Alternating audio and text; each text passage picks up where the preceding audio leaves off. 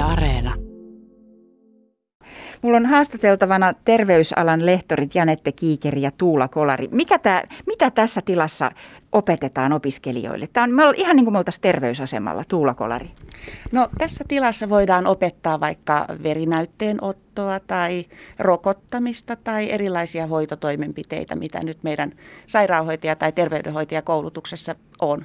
Janette Kiikeri nyökkäilee. Tää, eli tässä on ihan sen atmosfäärinkin, jos sitten kun menee oikeisiin hommiin. Kyllä, ehdottomasti, että täällä on meillä esimerkiksi tämmöinen vuode ja, ja sitten tämmöinen näytteenottotuoli. Ja nämä on niitä ihan tavallisia asioita, joita siellä työelämässäkin sitten on olemassa.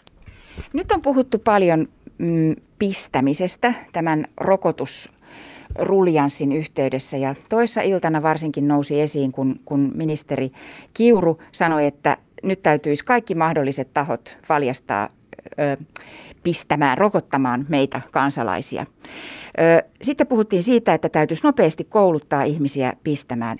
Mitä pistämiskoulutuksessa sitten oikein opetetaan, Janette? No ensinnäkin on ehkä syytä vielä tässä vaiheessa tehdä selväksi se, että pistäminen ei ole täysin sama asia kuin rokottaminen. Eli rokottamista voidaan tehdä pistämällä, mutta rokottamista voidaan tehdä myös esimerkiksi nenäsumutteen kautta annettavilla rokotteilla ja suun kautta annettavilla rokotteilla. No sitten tätä itse rokottamista opiskellaan sairaanhoitajaopintojen aikana tämmöisellä, ö, opiskellaan niin kuin rokottamisen perusteita teoreettisesti – ja vielä terveydenhoitajat opiskelee vähän syventävästi näitä rokottamisosaamista ja esimerkiksi kun he menee sitten työelämään harjoittelujaksoille, vaikkapa neuvolaan tai kouluterveydenhuoltoon, niin siellä he pääsevät ihan konkreettisesti vielä tekemään sitä rokottamista.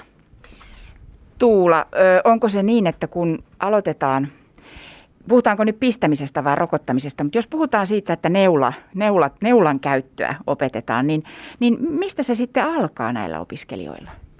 No se alkaa ihan siitä, että tosiaan niin kuin Janette sanoi, niin ensin opiskellaan niitä teoreettisia perusteita.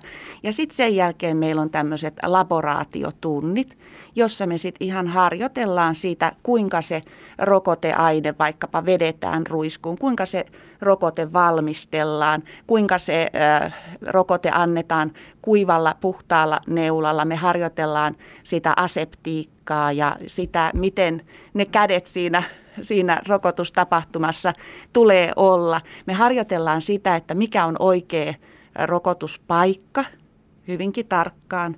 Ja sitten me harjoitellaan sitä, että miten eri-ikäisiä rokotetaan. Et meillä terveydenhoitajakoulutuksessa meillä on tämmöisiä vauvanukkeja, jossa me harjoitellaan myös kiinnipitoasentoja, että yksi opiskelija ohjaa, toinen opiskelija on siinä vanhempana ja hän sitten pitää sitä lasta niin, että se rokotustapahtuma olisi turvallinen ja lapsi ei siinä rokottamisen aikana pääse liikkumaan. No nyt kun on puhuttu nimenomaan koronarokotuksista, niin, niin no esimerkiksi minulle on kyllä piste täällä joku vekotin. Tota, minulla on esimerkiksi pistetty, mua on pistetty, kun on saanut, saanut koronarokotteen. Mitä kaikkia asioita siinä sitten niin kuin täytyy ottaa huomioon siinä tilanteessa? Joo, no se tosiaan se pistäminen, se itse tekninen suoritus on vain yksi osa rokottamista. Ö, ensin tietenkin pitää hallita tiedot siitä rokotteesta, mitä rokotetaan, ja niillä rokotteilla ehkäistävistä taudeista. Sitten meidän pitää tosiaan hallita ne taidot, kuinka rokottaa, miten se rokotustekniikka menee aseptisesti eli puhtaasti.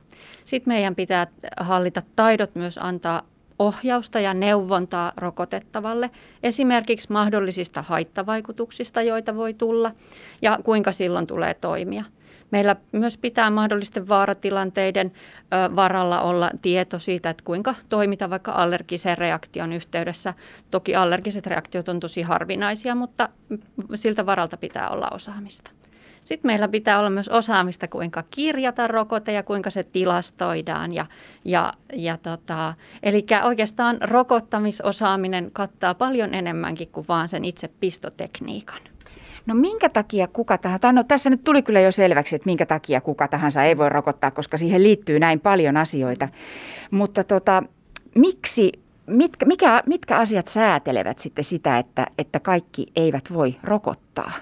No meillähän on vuonna 2017 annettu tämmöinen rokotusasetus, joka määrittää sen, että rokotuksista, rokotustoiminnasta vastaa lääkäri ja sitten äh, sellaiset henkilöt, jotka ovat saaneet asianmukaisen koulutuksen siihen ja he on tällaisia ammattikorkeakoulutason tutkinnon suorittaneita terveydenhoitajia, ehkä äh, kaikista laajin rokotuskoulutus, mutta myös sairaanhoitajat, ensihoitajat, kätilöt ja nyt sitten ää, tänä vuonna tuli myös hammaslääkärit mukaan siihen listaan. Eli asetus säätelee. No miltä se kuulostaa, kun nyt on julkisuudessa ollut, että opiskelijat, ää, sitten on puhuttu jopa varusmiehistä, lääkintämiehistä ja, ja esimerkiksi lähihoitajista. Ja vaikkapa ministeri Kiuru mainitsi, että muutaman tunnin opastuksella, koulutuksella heidät valjastettaisiin sitten rokotustalkoisiin. Rokottajiahan nyt todella tarvitaan. Mm. Kyllä. No rokottajia tarvitaan ja voisi sanoa, että meilläkin, meidänkin opiskelijat ovat olleet mukana tuolla koronarokotuksissa, influenssarokotuksissa. Eli he ovat olleet kirjaajina ja sitten myöskin siellä itse rokottajina.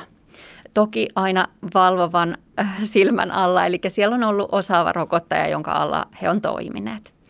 Ja, ja tota, nyt ajattelen sitä niin, että kun tosiaan rokottaminen on laaja alainen osaamiskenttä ja tosiaan paljon muutakin kuin vain se tekniikka, niin ihan muutama tunti ei kyllä valitettavasti riitä se rokotusteorian ja rokotus, niin kuin, rokotustekniikan hallitsemiseen, että kyllä se silloin tulee olla vähän laajempi koulutus. Mm, tuule. Kyllä. Ja sitten työpaikathan, työnantajat on sitten viime kädessä vielä tavallaan vastuussa siitä, että, että usein tämmöiset uudet työntekijät antavat näytön siellä siitä rokotusosaamisesta siellä ihan paikan päällä työpaikoilla. Mutta me ollaan ö, niin kuin arvioitu tätä tilannetta niin, että meillä loppuvaiheen opiskelijat olisi ö, sillä lailla, että heillä on nämä valmiudet – toteuttaa turvallisesti koronarokotuksia. Ja esimerkiksi meillä viimeisen vuoden terveydenhoitajaopiskelijat, niin heillä on mun mielestä jo nyt tosi hyvä rokotusosaaminen, että heillä on nämä kaikki teoriat käyty ja suurimmalla osalla tässä vaiheessa myös kahdeksan viikon harjoittelu, jossa he on rokottanut eri ikäisiä lapsia, nuoria, aikuisiakin influenssarokotuksissa. Eli heillä on hyvä käytännön osaaminenkin jo. No te olette alan asiantuntijoita ja terveysalan lehtoreita. Minkä, minkälaisia ajatuksia tämä keskustelu tästä rokottamisesta viime päivinä nyt on teissä herättänyt? Pohdintaa ainakin. Joo, pohdintaa ja ihan mielenkiinnolla olen kuunnellut ja seurannut sitä käytyä julkista keskustelua. Ja ehkä tietenkin niin kuin se ajatus, että tämä korona on ollut meidän keskellä nyt tässä jo jonkun aikaa ja kaikilla toiveena olisi, että, että se, että meidän normaali, niin kuin yhteiskunta aukeisi normaalisti, niin, niin sitten rokotukset on ensiarvoisen tärkeä asia, että, että jokainen meistä, jotka voi, niin kävisi ottamassa sen rokotteen. Ja, ja rokottajia tarvitaan ja esimerkiksi justiin ö, meidän alan opiskelijoiden hyödyntäminen ja työterveyshuollon hyödyntäminen tässä rokottamisessa on, on minun mielestä oikein, oikein hyvä asia. Kyllä, ihan samaa mieltä kuin Janette tässä. Ja, mm. ja tota, mä ajattelisin näin, että nyt on hyvä katsoa niin kuin laajasti ja, ja tota, hyödyntää juurikin meidän ö, opiskelijoidenkin osaamista näissä rokotuksissa sit jatkossakin.